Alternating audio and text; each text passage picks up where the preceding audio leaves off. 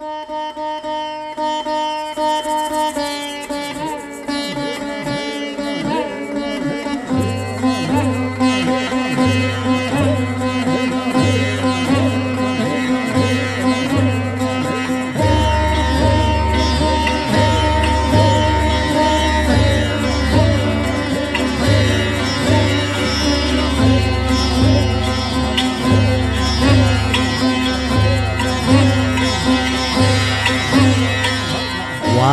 Wise.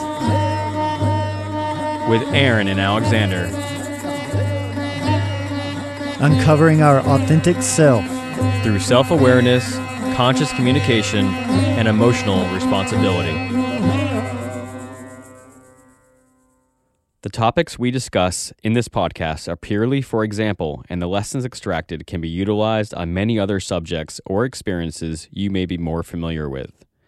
In our first few weeks of recording, my experience trading cryptocurrencies was providing me with many opportunities for growth, which is why it has been at the forefront of the discussion. In this episode, we start out with analyzing more of my experiences with this, but then branch off into how sports can be a good way to get started on doing this work and other practical examples of how we can begin this journey of energetic wellness. Now let's begin the conversation. So Alexander, since the last time we've gotten together, I've had a little little issue in my life and I've been dealing with it and I want to see your take on it um, like like we've talked about before, I got into this cryptocurrency type of thing where you kind of invest in a sort of idea or a company by buying these coins and they're they're traded on a marketplace. It's similar to stocks basically. People can just think about stocks and that's um, kind of the general idea. And I had had an experience before, maybe about a month or two ago, where I bought these coins really cheap you know, I kind of had a little emotional reaction because at the time when it was going up, I didn't have an attachment to it in a way where I was like, wow, it's going up and it's probably going to keep going up because it's going up now. So that was my thought pattern. And you're kind of riding that energy of everybody buying. And then when you lose that money, even though it was never yours technically, because it's still digital and you didn't, or I didn't um, sell, uh, when you when the value starts going down, you then have an attachment to that that expectation that it was going to go up and that you were going to have all this money and you were going to spend it all these ways. And so when it goes down, you, you create an attachment, and then if it doesn't go right back up, you start to almost resent yourself as like, why didn't I do this? Why can I not see this coming? And you know, back then I was new, and I was like, and after this happened, I was like, I'm going to learn from this. This is not going to happen to me again. Well, sure enough, about a month or two later, and it's even a bigger amount this time. It was almost like I was looking at it like I was in disbelief because again, it's still just numbers on on a screen. So until you like cash out, would it ever become reality? Sure enough, a couple days later, the coin crashes to about you know, I'm I'm still right now in the positive, so I'm not losing money, but nowhere near how much it was worth. And then I start having these re- this this emotional reaction of you know why did I do this again? I thought I was going to learn my lesson, and why you know, and and just going through the process and and really looking at it and and thinking you know would this amount of money that it was changed my life? Yes. Why was I being so greedy? Why couldn't I just take the gains? and exit while I was ahead. Like what was motivating me to go beyond and just to try to again become clear with my intentions for why I was doing it and my a game plan. So so the next time this happens that I would not pass up the opportunity to make this type of money. But it's just this emotional investment that I put into it that I mean I don't like the feeling after because I, I resented myself. I remember like talking to myself, being like, "How could you be so stupid?" And uh, just riding that emotion for a couple days, and then having to work on and looking at it from a different perspective and removing that attachment from it. So I want to get all your take on all that information. Uh, I know that was a lot to process. Yeah, but um, well described, and and to see that yeah, anytime we invest energy or time into uh, much of anything, um, we it sets an expectation, Yeah, and that word invest is funny because I was thinking about it on the way here is investment. I'm making an investment with, you know, I'm trying to gain monetarily using money for an investment, but I'm but it also ends up I'm investing emotional energy and time. So that word again it has so many different so many aspects different aspects yes and to understand that that word means cost that if you invest then it's costing something. So uh, even if it's your energy if it's your thoughts um, and this that's where attachment comes in. A person can choose like in the situation that you were saying that this your livelihood isn't dependent on this this was extra money you had to the side that you decided to play with in this way, learn some things with it, and you've still done really well with it. But you being a double diamond person, um, that is why, you know, what helps this subject to be important and interesting to you and and that you continue to um, to research it and to play with it. You know, anytime we're going to find the middle of something, we have to experience both extremes, and and uh, you've experienced some some kind extremes so far, uh, but the the cost continues to build typically. So we've discussed this in the past that you know anytime someone's investing uh, time or energy into anything, that uh, you be clear that you're not carrying expectations um, because disappointment uh, always follows expectations at some point. So to be able to play this type of game um, or to see anything that you're doing uh, in a more playful manner uh, is going to only help you to make better decisions. So the word that I like to bring up that brings a lot of uh, sometimes association is the word discipline, and to know that uh, you know, most people that are successful uh, have a set of discipline, um, and they don't look at discipline in a negative light. It's just structure, and that that they they work over a period of time to say this is the structure that helps me to obtain the goals that I want because I do have a child inside me and I want that child to play and to um, not be uh, restrained. So, with that understanding, I have to bring discipline in to know that there's also time for the so called adult uh, to be here to take care of things, to provide the time and the toys for the child, the little child inside to play with. So, getting clear on that's what helps to separate those two roles and most people have either either lost that little child or they've refused to grow up um, normally duality, those very, very opposite extremes. And by working uh, w- with with this understanding and this philosophy, it helps to to bring that uh, together a little bit better to accept both the masculine and the feminine um, aspects of, you know, even something as this uh, um, currency type of uh, trading and the highs and lows of that.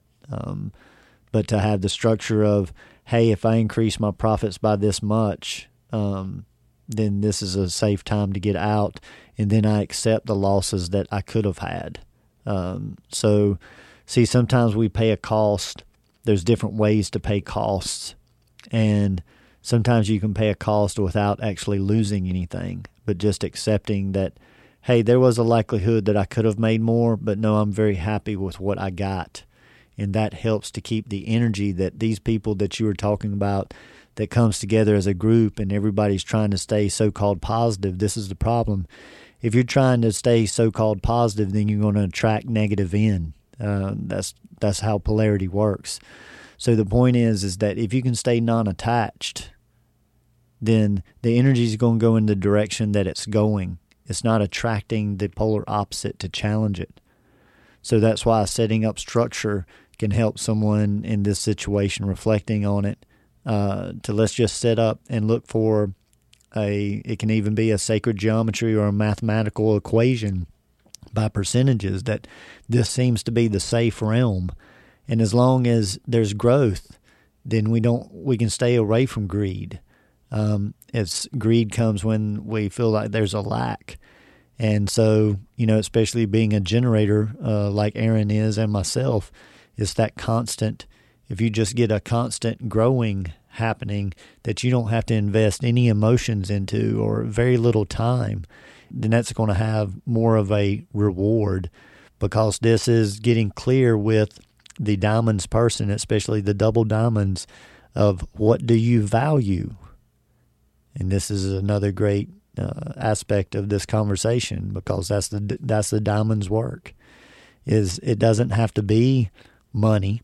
Lots of times it is, but sometimes gains and losses for the diamond person is about getting clear on what you value. And sometimes that's needing to make a list of priorities of what is actually most important.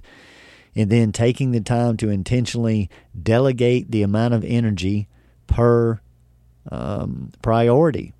And you start breaking it down to that level, and you will see where your energy is going and how much you actually have to spare. And if people would do that, they would see they don't have a lot of energy to spare. Um, but if you use your intention, it can be used uh, very wisely and have great effects. Yeah, the word discipline is is such a great word, and though that word never came into my head, I was definitely going through that after I got all the emotion out. I was like, okay, I need to come up with a game plan now because this is this is probably going to happen again, and I'm not going to let it happen again. I'm going to learn from this. I'm still going to get uh, different situations coming in to keep testing me.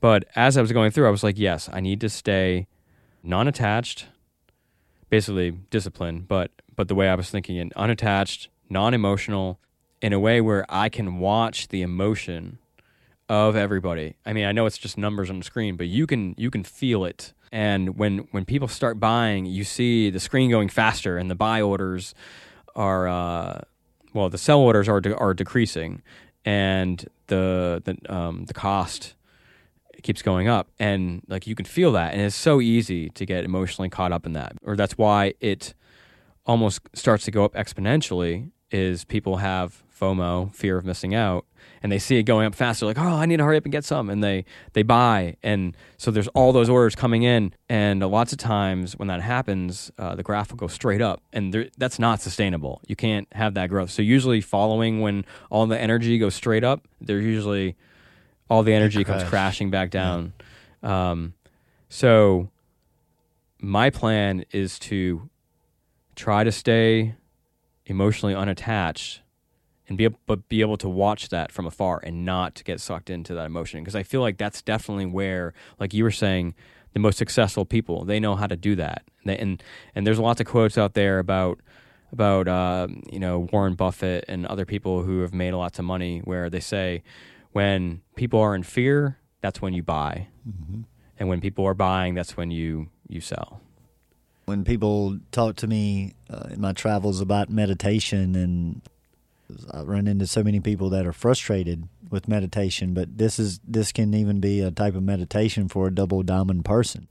To to sit and to work with uh, the subtleties of as those emotions come in and that fear comes in to release it like right away. And it, as soon as it comes in you release it. And then when you see that you can't release it you have a discipline that you cut the screen off. And that you know you're only allowed to watch this screen until you have an emotional reaction then you have to cut it off. Um, so this is a great example of of how uh, all of this work is structured toward you're just raising yourself. So everybody leaves their parents and thinks they're adults but adulthood is really about uh, correcting all the things that wound up being imperfect through your process of this so-called uh, lifetime. And releasing all of the blame toward anyone and just realizing that there's some fine tuning that needs to be done and that there's no reason why you can't do any event and not be emotionally charged for it. And some people might say, well, Alexander, that's what we're here to do. We are here to have an emotional experience, but to manage it is optimal you know, there is a time when we want to cry and putting in a good movie or having a deep conversation and expressing how you how much you love. but you can have that cry through sadness or you can have it through like connecting in love. Um, so there's nothing wrong with crying and there's nothing wrong with either way. One can experience joy, but it doesn't have to be an externally stimulated emotional expression. It's just a, a, a feeling, a sense that one wants to be in, a state. Because when you're dancing in those realms that you are and you ride those highs, you've got to ride those lows. And that's what why people plug into sports so much. And yes, that whole arena can be rocking and so charging, or if they're losing by 20, then you're not only picking up your heaviness, but you're carrying everybody else's too.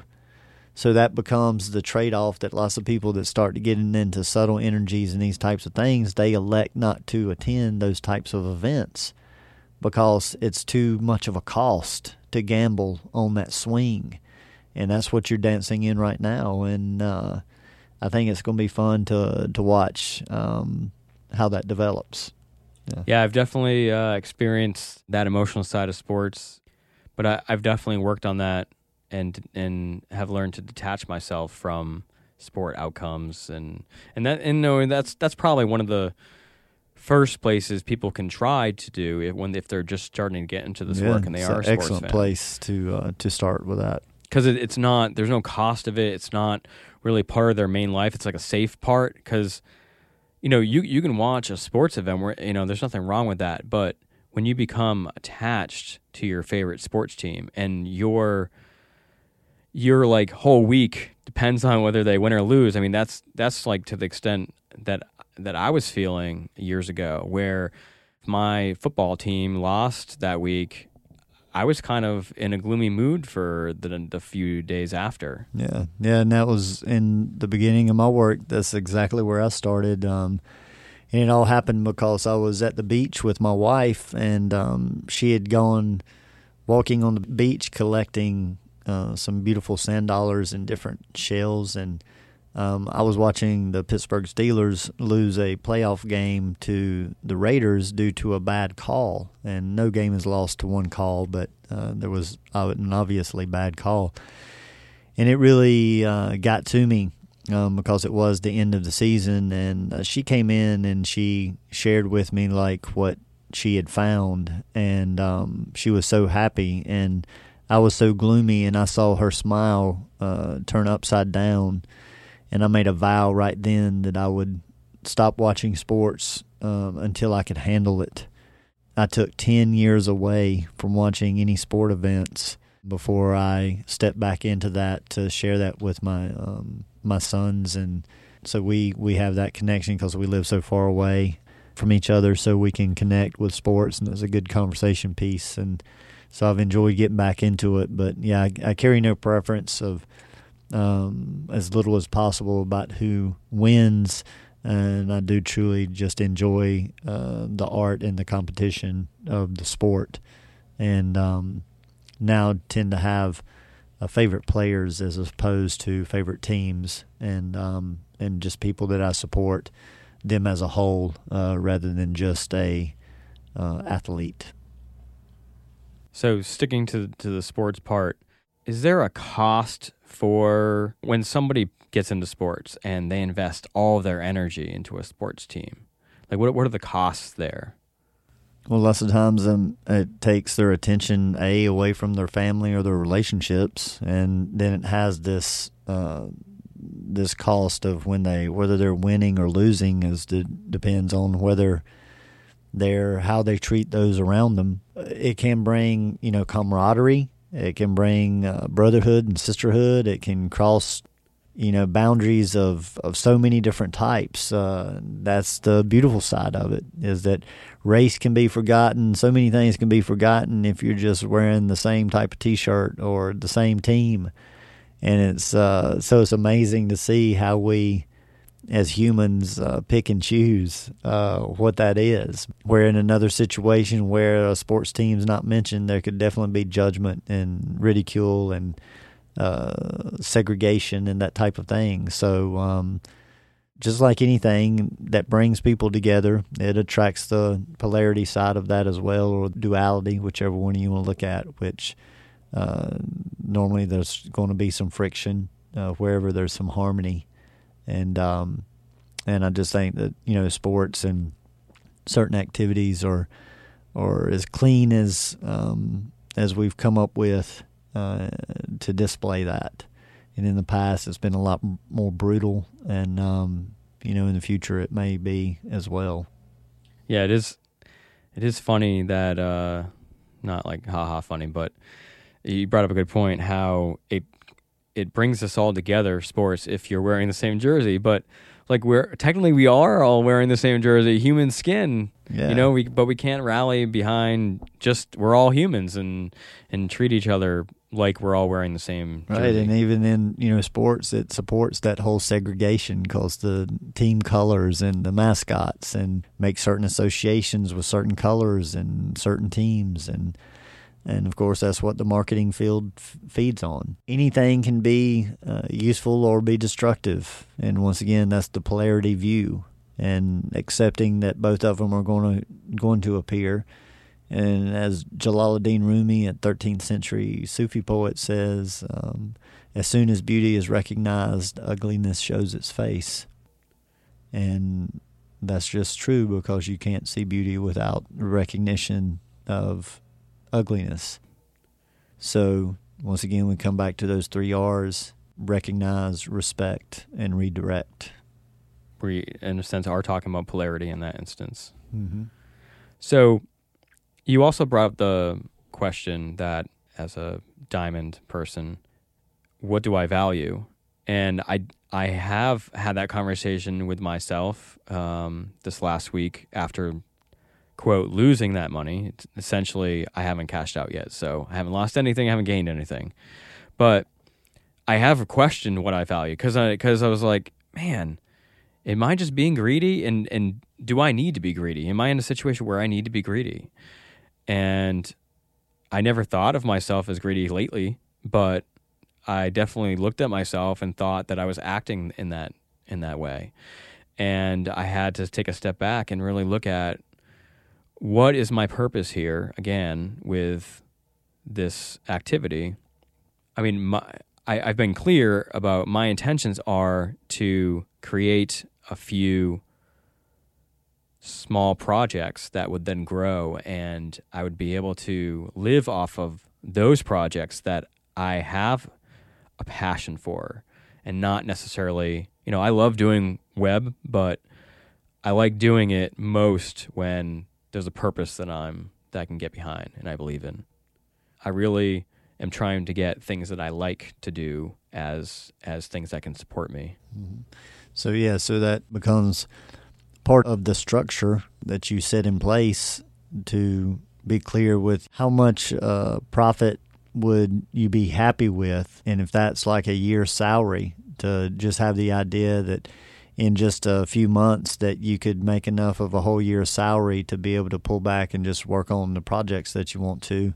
That would be very realistic and setting that parameter there, and then being fully happy to pull out, but maybe not pull out completely and keep on playing the game, so to say, but being able to uh, reap some smaller rewards uh, along the path rather than looking for that big, big payoff. Um, and this is once again working towards understanding what feeds you the most. And you're seeing that riding that game of more of a payoff um, has more of a cost.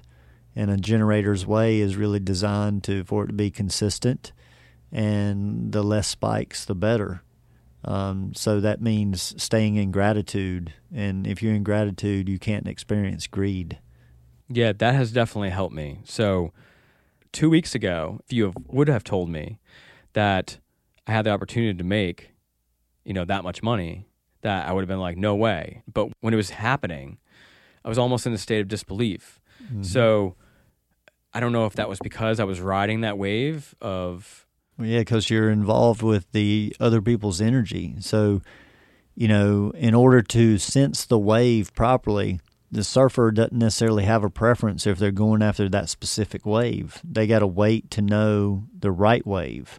And lots of times that is using another sense outside of the emotions um, to to not cloud.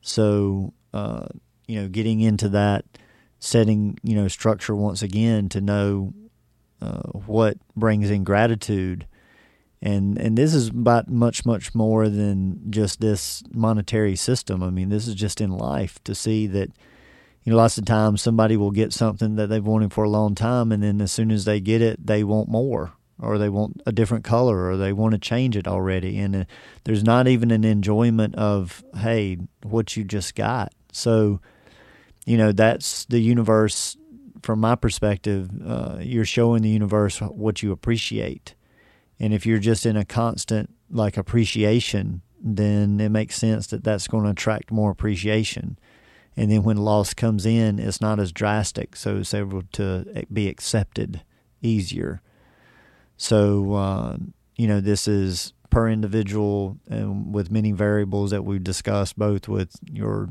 two cards being diamonds and your uh, human design being generator. So it would be different suggestions to you know to different people.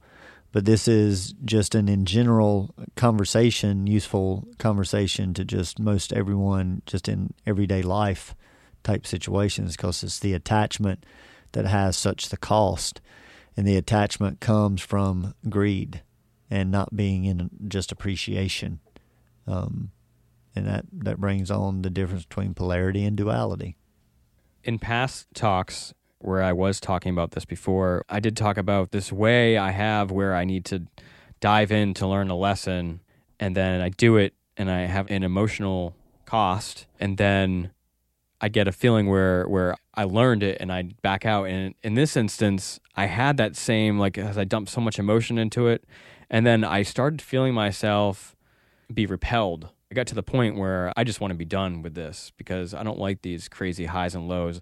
You know, if I could just have consistent growth, I guess. But mm-hmm. but the highs and lows are kind of what makes it fun in a way. But again, yeah. that's the emotional part of it. Yeah, and I mean, you talk to any drug addict, they're going to say the same thing. you know, it's that high that everybody's going for. But the the fact is, is that if you go that high, then you have to fall that far. So that's what I've seen consistent in many different types of spiritual teachers that they carry a consistency of calmness, of peacefulness. They don't experience the spikes. And that's the thing is we have the free will to to whatever extent we want to. We can also eat all of the jelly beans we want to. We can go to the store as adults and buy all that we want and just eat till our stomach explodes.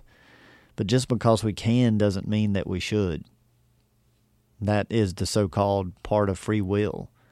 And the part of the conscious one is knowing that they could go to an extreme, but being completely satisfied not to.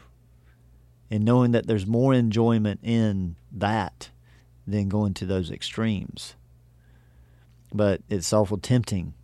Uh, but that's been in every fable and different type of religion story is it's all about temptation and that's why uh, discipline is very useful and discipline creates that friction to build so that when something is experienced, it's enjoyed even more and fresh new birth can come out of it.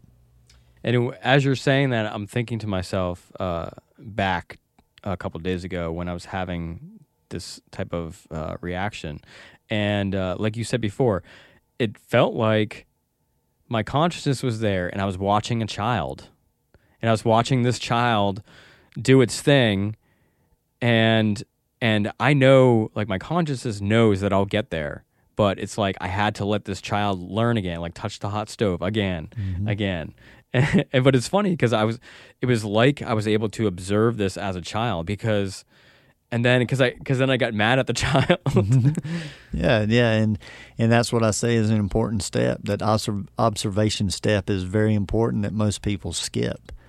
So being able to be in a situation like this where you're not technically really losing, you've just lost profits, and to be able to watch that and go, look at me, I'm I should get out and I'm not. I'm being defiant here. And uh, then normally when the loss happens, you get so much more out of it because you you were conscious, you saw it, you weren't blindsided, and then you can accept it easier and then that makes it easier that once you get to that point where you know that you need to get out, you're more likely to get out than to keep taking that chance because you've watched yourself at that position uh, time and time again. So, but guilt, anytime you bring, anytime guilt comes in or blame comes in, you have gotten off the path. There's no usefulness in that.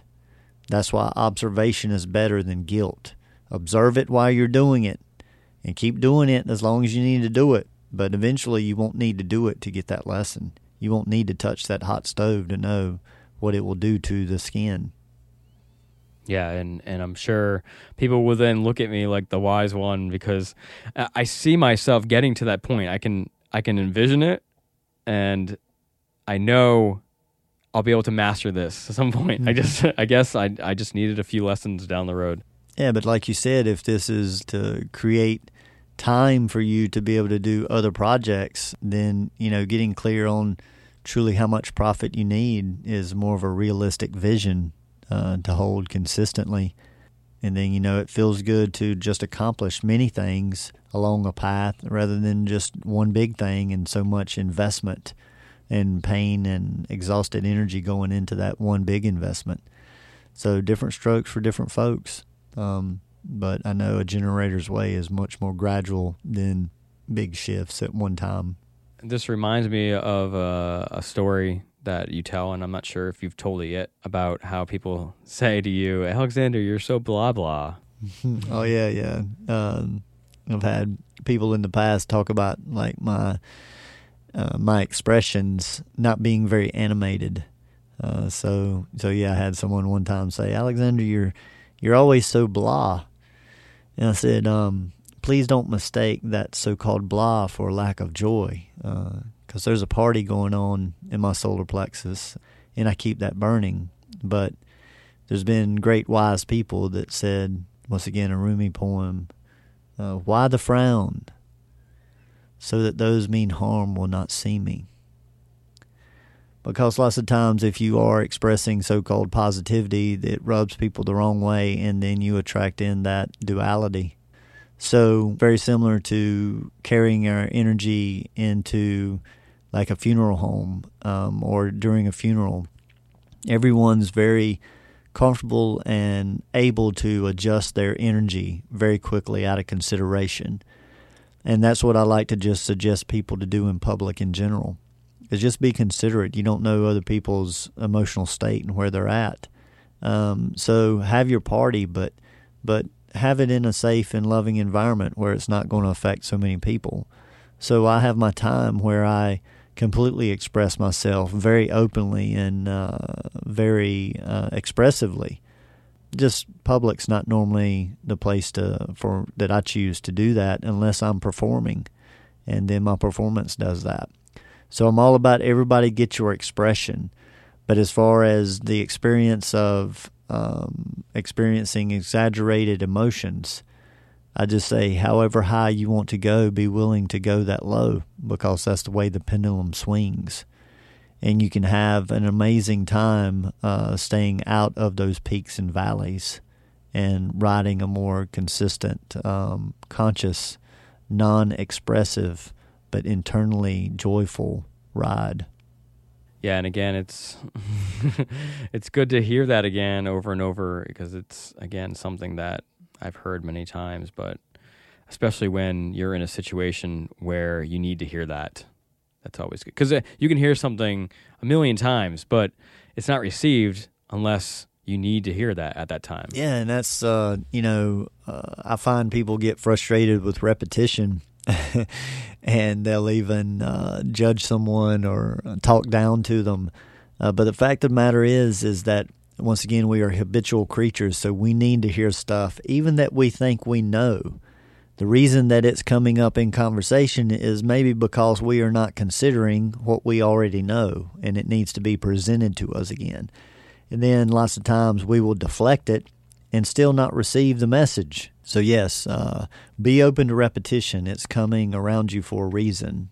That's why anytime you're thinking that you know someone's talking about a subject that you already know uh, very well, there may be something that you're missing in that message. So, if somebody keeps putting themselves in a situation where it creates an emotional cost like mine, um, whether it's a high or a low because, like you said, even if your sports team wins and you have a high, sooner or later you have to come back down, or sooner or later they will lose. Um, so, what are some ways that I could work on it, just in a general sense, to summarize? If somebody is doing an activity like this, or or even demonstrating a behavior that has an emotional cost from it, what what are some ways where we can take steps to remove the emotional part of it? Okay, well, one place that uh, most people can start is either with their children or their grandchildren. I'll get to you specifically here in a moment, but like frustration is uh, is a big one around children and uh, small animals as well. As I was talking about earlier, I think I mentioned to you how much more I enjoy cat energy over kitten energy because uh, it's so sporadic and um, and wild, and uh, that can be fun, uh, but it can be challenging uh, as well. And so the same with children. Um, see, the the child or the animal is going to keep doing uh, what they do, and even when lots of times when physical discipline is brought in, that doesn't correct things. So what I've found, the way subtle energy works is that that person or that animal will stop that action when the human being around them has gotten and received the lesson that they're trying to help them to receive. And so this is once again why you take blame away and that if the child is, keeps continuously doing something that really irritates you or the animal does to sit I call it sitting in the fire of that emotion and really go internally why am I allowing this to bother me so much. And if there's an association to seek that out.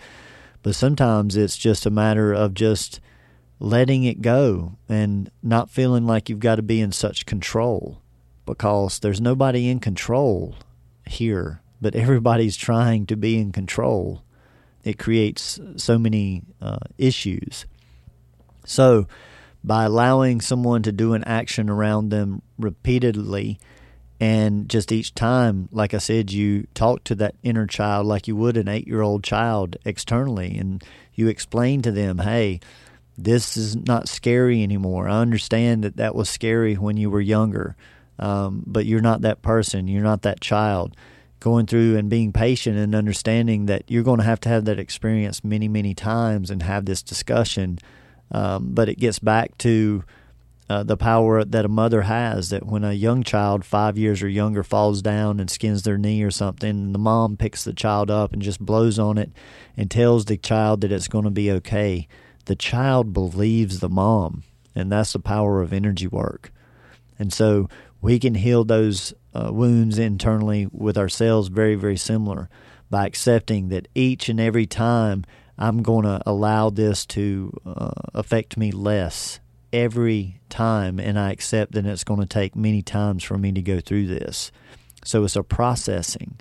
And you can typically trust anything on this plane that is a process, that's introduced as a process. But anything that's introduced as a fix, um, might want to put a question mark on the, the end of that.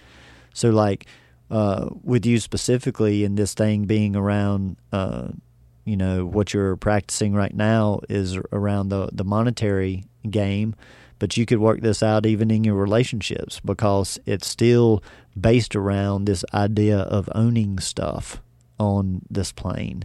And that can be a relationship or it can be money or it can be a car or a home. Um, but we do understand that the fact is all of that is temporary every single relationship is temporary and eternal simultaneously. But every relationship on this plane is temporary, and anything that we acquire here is temporary. So we get awful upset over things that um, are temporary, and that's where we expend and exhaust the majority of our energy. When what intention and consciousness brings into is getting very specific getting our order of priorities and only expending our energy in places that either feed us or help others. And when you sit down and you think about it, quite simply, you would just say, why would I spend my energy any other way? Why would I why would I surf for that big wave to make that million dollars? because I'm going to uh, experience the equivalent of losing that million dollars more than likely at some point. Um, and that can be uh, whether you believe in past lives, uh, you might not experience the loss in this life, but you might in another. Or if you don't believe in past lives, then it could be family lineage, and you can gain it at this point, but your great grandchild will lose it, uh, you know, a couple of generations down the road. So, um, so that's the way that it seems that it's worked through history. Is there's been different areas of the world that have been powerful, and the rulers, and then they crumble. Uh, but there's always uh, a leader somewhere, and there's always poverty somewhere. It's just uh, always moving because energy moves. So, getting back to um, you were talking about uh, people with their grandchildren or their children and practicing this, and you mentioned when they do something that creates a reaction in you, that you should sit in that. I want to clarify this for people hearing this. So, what's the difference between allowing them to do it until you no longer have that reaction versus like having boundaries. Eh, you know, like so for instance, as an example, like a child jumping on a couch or something like that, and and you don't want them to do that because you your couch. Uh, so what's the difference between uh, you know allowing them to do that until it no longer bothers you, and then essentially they would stop doing it, versus having boundaries and discipline with the children? Okay, so um, I'm going to take that suggestion and I'm going to, I'm going to change it just because sure. that one is around um, safety of the child. Okay. Yep, yep. Um, so that needs to be handled like quickly. But let's interchange that with something like what a lot of teenagers go through, like or have in the past, like baggy pants and underwear showing and stuff like that. That's not technically harming anyone, but it's uh, not preferred by the parents you allow an action to continue that isn't harming anyone. Uh, but of course, if there's safety involved, then you want to to change that action. So, if say hypothetically this these parents have a 14 year old son and he continuously wears his pants uh, below his waistline, showing his underwear. Um, this has been popular in cultures uh, for in our culture for quite a while now, and you know, lots of parents will try with authority to to correct that or tell them it's not allowed, and many different variations of that. But most anybody that's been around teenagers or raised teenagers knows as soon as the parent lets the child know something they don't like, then that makes it even more attractive to the child. So it is important to realize that that duality that is there just waiting and most parents feed that and the the kids love it. So if the parents would work at not letting that bother them and go, why why do I allow that? I mean, if my son wants to look trashy or whatever, uh, you know, it could be, well, that represents me or that reflects on me. Okay, well, then that gets down to ego. Why are you so concerned? Do you are you more concerned about the kind of person that your son is? So if you start going through and dissecting, well, yes, why is this um, the majority of the time it's going to be superficial to some standpoint. And then what I've seen happen so many times is that if that is just accepted and no longer any resistance put up to, then the child changes their actions without it having to even ever be discussed. But as long as that parent carries that resistance and that reaction, there's going to be an interest there to follow out uh, the other duality side of that energy. So that still come, would come down to more than likely either an ego issue or a control issue, which is still ego. And most parents do have control issues because they're at a job that they don't like lots of times with somebody that's controlling them, their boss, or they had controlling parents. And so uh, they're just reacting um, from their past as well. So I want to I want to go back to my original example and tweak it a bit so it's so it's not in danger because I, I feel like this example is pushing the boundaries a little, and I'm trying to get I want to get your reaction on something that's borderline. Okay.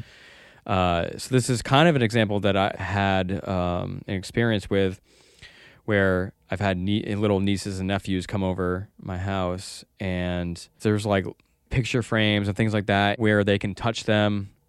Where is the line between like having a boundary. So and and, I- and I get it. Like when they come in, you kind of have you like you set your own rules or whatever for your area because they're coming into your, you know, your kingdom or whatever you want to call it. Where where is the difference between having a boundary and allowing them to do something until it doesn't bother you? Okay, so uh, I'll use like the kitten issue uh, to to tap into this. Like, Okay, yeah, I really like plants. similar. Yeah, Like yeah. plants hanging down, hanging vine plants is like my favorite thing. But I've got like a I don't know a eight week old, ten week old kitten or something that is uh, mesmerized by hanging plants and will eat them and chew them and break them. So what I have done is I just merely adjusted by getting all the vines up and away because I know she's going to be going through this phase for quite a while. Now, I can say that that frustrated me, but it was another silly frustration because it was a why. Why do you have to do that? And it's just like asking a, a child, why did you throw the ball through the window? The cat, the kitten doesn't know why it's mesmerized by the plants. So it's just simple to make the adjustment. So uh, with children, lots of times, and especially them coming to visit an environment that they're not used to, you're not going to train them in that short amount of time. So it's better to go ahead and know that that you're going to be um, protective of your stuff. So let's go ahead and do our best to uh, get anything that maybe I have attachment to out of the way. And then once the children gets there, we have to make our peace that hey, something can get broken, and I just got to be good with it because I went through and I prepared as best as I could. And then for somebody that doesn't prepare, I mean, you can't blame the child. Um, the one that knows more always carries more responsibility. So, so yeah, making adjustments for the overall good of everyone involved. And instead of me constantly yelling at the cat and experiencing negative emotions, it was easier for me to make the adjustments to just pick all the vine plants up and uh, accept that she's still probably going to chew some and she's probably going to get in some and uh, you know scrape out the dirt. And and this is just part of having uh, a domestic animal just like part of having a kid is inconvenience and lack of sleep and and many other things that uh, most all parents have to go through. So is acceptance almost like a shortcut to working on a frustration? Do you get what I'm yeah saying? Yeah, I mean it's the very first step because and it's the one that most people once again uh, don't focus on because most people will go into a change with resistance and as long as you still have a little inkling of resistance you're not going to persevere that's why most people will stop uh, a new pattern that they've created in just under three weeks uh, or they'll st- quit a degree like with just one semester left because the subconscious doesn't want us to change, doesn't want us to elevate. The conscious does. So that's where the struggle comes in and uh, creating so called better habits or, or sticking with ones that are more debilitating and uh, wasting of energy. Yeah, I asked that because I'm thinking about uh, the examples we just talked about, and with me having to prepare for my nieces and nephews to come over the house, I'm already accepting that I care about these things, and then there's of course a whole new avenue we can go over through through like why I'm attached to those items. You know, Mhm. we can, we can go down that path, Right. but but uh, because I knew that was going to come up, I was thinking that. But the fact that I am even moving them, am I taking away from from learning anything in there? No, because we have to we have to pick our battles, and yeah, if you're attached to some uh, picture frames, uh, then you're going to be attached to your car. You're going to be attached to your relationships. There's going to be plenty of opportunities for attachment. This is more about uh, experiencing a somewhat isolated event with people coming into your place of energy and your space, and making necessary adjustments. Now, one that I will share that maybe this uh, may be uh, the type of example that you were looking for. Like I used to, I was in a relationship with a um, a partner that would leave cabinet doors and drawers open constantly, and every time I walked into a new room, there would be a door or or a drawer open, and um, that would just drive me crazy. It would frustrate me for some reason. I walked in one day and I just said, "Do you realize that you leave the doors and drawers open uh, when you leave a room?" And right away she said, "Oh, that used to drive my father crazy. I can hear him now walking down the hall screaming because he hit his shin on a drawer that was left open." And as soon as she said that, I knew that it was my work and that she was doing this for me, and uh, because she wasn't aware of it at all. Then she said, "Oh, but I'll try to do better. I'll try to to not do that." And I said, No, no, no, please don't change anything. I'm not complaining. I was just asking a question. And then I left that situation and I walked back into the bathroom where two doors were left open. And I simply said, Alexander, this is a control issue. And just because you think that doors and drawers are supposed to be shut, there is no rule that that is the case. So there's been training here and there's been expectations, and now we're experiencing disappointment. So I said, Will you close the doors and drawers for this person for the rest of your life out of love? Or would you rather them not be around? I said, I'll close those drawers and uh, doors and drawers. And then I reached down and I took my finger and I closed it and I stepped back and I said, See, Alexander, how hard was that? How truly hard was that? And I made my peace right then that I would close those doors and drawers for the rest of my life and never complain about it again. And she never left another drawer or door open from that point on. And uh, we were together for about three more years after that. That's, that's an interesting exchange of energy because, see, it was about me and it was about control issues and frustration. And uh, I just dissipated all of that but I had to go through the steps of like watching myself get frustrated before closing them and then closing them and, and going through you know many times of repetition before that all truly let, dissolved and just didn't have any kind of effect anymore to where she didn't need to do that action anymore. And so we can we can resolve a lot of issues we have with people because really they're just playing roles and this is what we do for each other we play unconscious roles, bringing up all the stuff that we need to be working on to become a higher vibration, to elevate to another plane or go to heaven or whatever you want to call that, to just be the best person you can be. Uh, that's good enough. So that's what this work is all about is coming into as much equilibrium as possible and doing that from an internal mindset of balancing the masculine and feminine. So no matter what situation comes at you or who comes at you, you can choose between handling that like a mother or like a father should. So we'll continue to expand on that that whole concept. Yeah, and I want people to know that it does it takes time to get to that point where you can train yourself to stop and take a step back and and look at everything the That's way, why the way you did. the hundred times. Just go ahead and accept. It may only take you twenty, but that'll be a beautiful surprise. Um, but be willing to give it a hundred because a hundred attempts at something is nothing. And you know, I love the saying that you know a master has failed more times than the student has even tried. So once again, failure is not negative; it's an opportunity to grow. well, I don't want to do the whole cryptocurrency missing out thing a hundred times. But, yes. but I but people are just so busy nowadays, and the thought that they could even stop because I think most people are just in a reactionary mode. all the time almost. Yeah, where where somebody somebody in that in your situation would just react and yell pretty much because they would always be on the edge of Mhm. stress level from work or wha- whatever it is and and just be like well, you know why can't you close the cabinet door you know what are you an idiot right, right, exactly. resort to that Yeah, yeah, and, and everybody thinks that if they can do something, then everybody should Yeah, be able to. yeah, and that's just yeah. not the case in any way, shape, or form. And it's it's unfortunate that that is the the mindset that you know most people operate out of, and they take things for granted. I mean, I know people with beautiful gifts that that they don't see as necessarily a gift just because they've had it their whole life.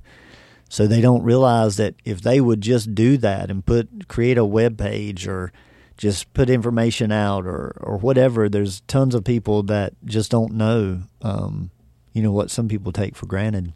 and all the people that may have a gift but because it's not the average or not what everybody else has, then they, you know, just think it's odd or weird and they stop yeah. doing it. Yeah, and then there's lots of people out there that really doesn't have a lot of a gift, but they have a lot of ego and they have a lot of drive and they have a lot of willpower.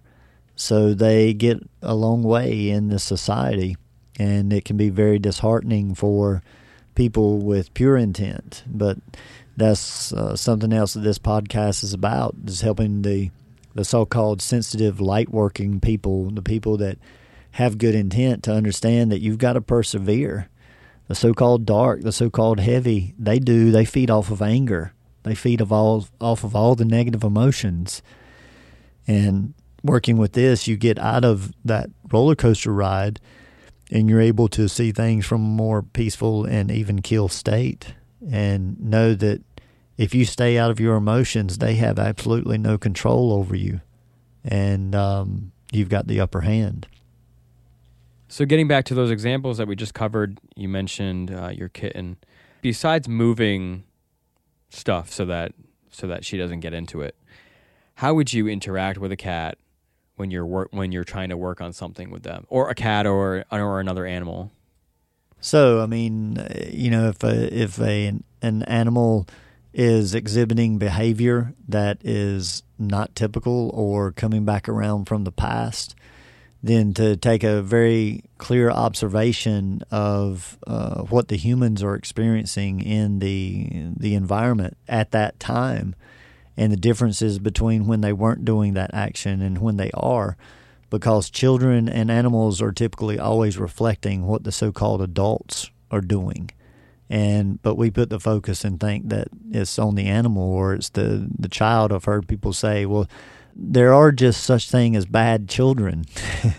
And i said there are such thing as bad environments um, or not not nurturing environments which produces a certain type of product and it's very similar that, you know, even if animals are acting up, it doesn't mean they're not in a loving home. It just means that they're not in resonance with some energy that is going on there, and they're trying to say, "Hey, this isn't, this isn't um, optimal here," and so to to scope that out gets around to you know what the animal is doing and uh, and breaking that down uh, from a uh, you know almost an Eastern philosophy standpoint, what it's connected to. So I would like to just throw you an example and maybe you can give me some feedback. Sure. Real life example. So I, I always have these feral cats that keep showing up at my house and and of course I take care of them. And uh, I have one that we've named Crane cause, because of the way he eats. He eats like one of those cranes where you're picking up, you know, you mm-hmm. used to pay, you had that control, and you uh, try to get a stuffed animal for 25 cents or whatever. He kind of eats like that. And when he when he first showed up, his face was kind of like mauled, and and I didn't know if he had like mange or or what it was. But over time, I know I kept feeding him, and he allowed me to eventually pet him, and now he just loves pets. He likes that more than food. But he disappears time and again, and he just disappeared for two days and came back, and he has another gash on him. Like he's con- continually leaving, getting gashes, or or like I mentioned before, I've witnessed him uh, kind of lunge at a raccoon that was coming on the porch while while I was out there with him. So I've tried to have a you know a conversation you know with non emotion inside of myself and just be like, hey buddy, you know I'm here to feed you. I love you. There's no reason why you need to feel like you need to guard this place. I appreciate it, but if a raccoon is going to come up here and get your food, let it. I'd rather have you be safe than you know get in uh, an altercation. Mm-hmm. Um, so I've tried to talk to him on that kind of level, and I don't know how many times I would have to do it or or what. But I would like like what would you do in that situation? Okay, so uh, I do you know feel that that's useful. Uh, communicating with children and animals like an adult, um, respect with adult is very useful. But the other thing that I would like to suggest to look at here is that what is that about? It's like uh, about its appearance, because. Um, he's always healed back. There hasn't ever been any like life threatening type injury, has there? It's all been just mainly appearance type stuff. Yeah, I mean there have been some big gashes where you know when I brought him to the vet to get fixed, they I think they gave him a few stitches. Right. So, so uh, that is you know the frustration with you could come from, hey, I've got you a, a safe haven here. Um, you can come and go as you please. Uh, yeah, there's no need for protection. There's no need for you to uh, venture uh, far away. I love you. So you you're basically just telling that animal, I'm providing everything that you need, but for some reason you want to leave and you want more. Now, just a little bit earlier, we were talking about the subject of greed, and that that you are in a position in this currency, cryptocurrency, to where you're just playing. You've got everything that you need. You don't need to go anywhere and get anything else necessarily, but your gashes is that emer- that energy drain, uh, and so you've gone and you've gone and got some minor gashes, and you've got this big gash, and if somebody was, if the divine uh, is taking care of you and providing everything that you need, going, why do you keep doing that? There's no need for you to scar yourself in that way. That would be just like one way right away, but you have to look at like your partner as well and anybody that's in the household is very similar to like if you go and you have an animal with like a urinary type thing, then that has something to do with like being pissed off more than likely. So it's all very useful, but like just kind of making that connection because we always want to see how we are feeling toward the situation and then we want to look at like if we have a higher power or a father mother figure or whatever, how would they be looking down on me when I'm going when they're providing all this love, all of this beauty?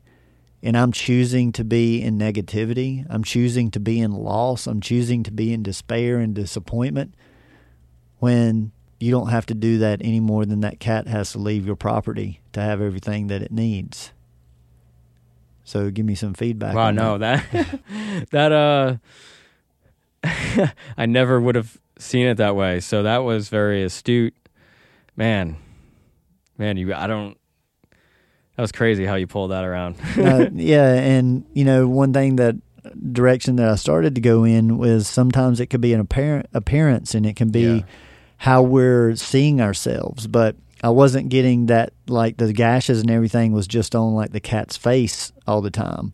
That you know depends on where the uh, the injuries are happening, but it just felt kind of intuitively that this was more like all over his body. So it really wasn't about appearance. It was more about doing something that you don't have to do, uh, and dealing with the cost of that, and that's just as silly what that cat was doing as you know we come around to you know where we could hopefully laugh at where we make silly mistakes and could have gotten out earlier and chose not to and paid more of a cost just like that cat can walk away from that raccoon anytime it wants to but uh, it might go in for one more scratch and get you know a few stitches now let's go into the other aspect that, that you were talking about because I love that that assessment and I think it holds a lot of value and I'm I'm definitely going to keep that in my my perspective. But I don't know if this changes anything, but I honestly don't care if he if he does leave. It's more about his safety that I'm worried about. And and I, I started to understand what you were saying. And most of his gashes are from like the shoulders up, so his face and his neck, basically. So you were going to get into the whole vanity thing, I think. Right. Yeah, it can be just around uh, like how we um, see ourselves, how we are representing ourselves uh, to the world. Uh, because once again, it's it's creating a, a confusion in you of like, why are you going and doing this, and that it's unnecessary.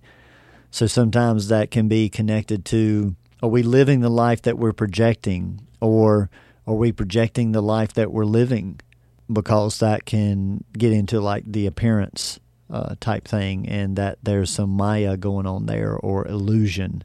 And that doesn't have to be all the way to an extreme of like the ego and trying to like manipulate or get over on somebody. It can just be how one is viewing themselves uh, at that particular time and not being happy with themselves. Uh, see, it doesn't have to be just a visual how one it's how one sees themselves not just physically, but all the way around.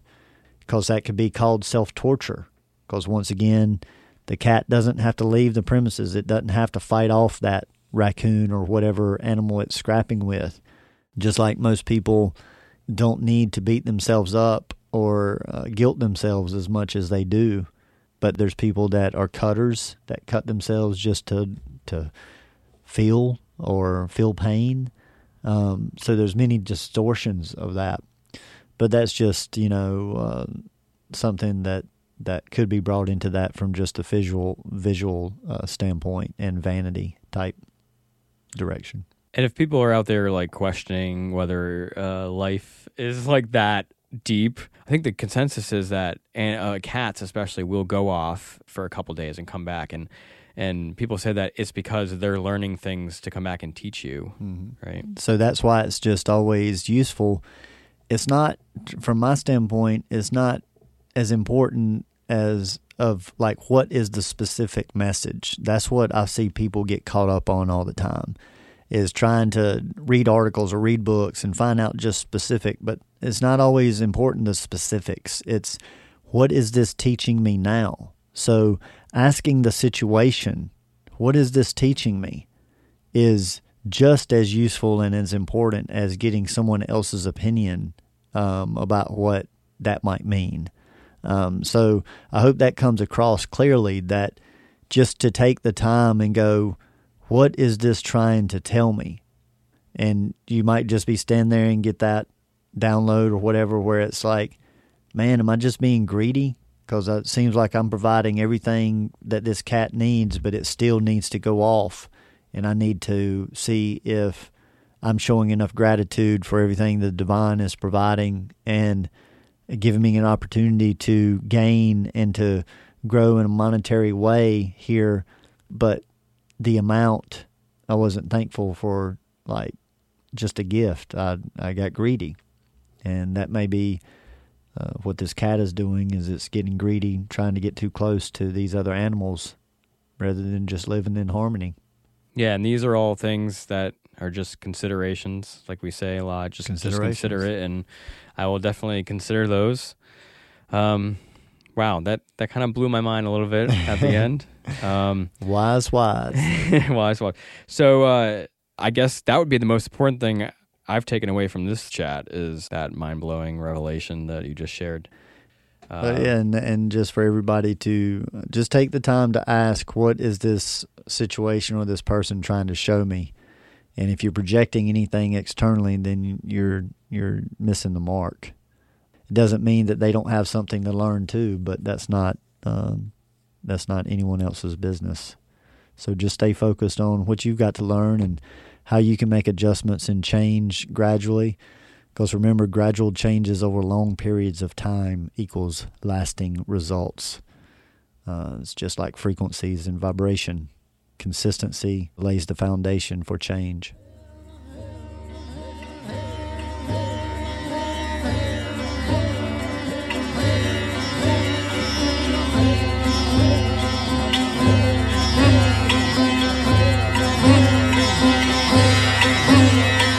We appreciate your interest in self growth, conscious communication, and continuing to ask the wise whys. And remember, gradual changes over long periods of time equals lasting results. The information in this podcast has been developed over 20 years by Alexander in his observation of his personal life, private practice, and professional environments. This information is meant for educational purposes only and is not suggested as a replacement for traditional therapies or medications. As a matter of fact, we suggest to not believe any of this information, nor any of the information out there in the world. Remember, knowledge plus experience equals wisdom. Seek the wise. We are looking forward to continuing to provide this information through this platform, and if you are drawn to support us, you can do so by the following. Sharing is caring. Share the podcast with like minded individuals. Emotional responsibility and energetic wisdom can save the world. If you are drawn to support us monetarily, you can do so by visiting our Patreon page, where you can make a monthly donation in exchange for exclusive Wise Wise perks. You can do this by visiting wise-wise.com slash patreon, P-A-T-R-E-O-N. Next, you can head over to Alexander's website where you can book private consultations in person, by phone, or on Skype. Find out more information on his live performances, class schedules, products, including birth chart analysis reports and music, and check out more information on his sound therapy tables. To do so, you can visit vibrotune.com, V I B R O T U N E.com. Finally, if you have been searching your entire life for consciously created apparel featuring the Wise Wise logo apparel, Alexander themed clothing, or other alternative perspective designs, you can head over to Veritees Apparel, where you can find all that and more. That is veriteesapparel.com. V E R I T E E S A P P A R E L dot com. We want to thank you for being part of this journey.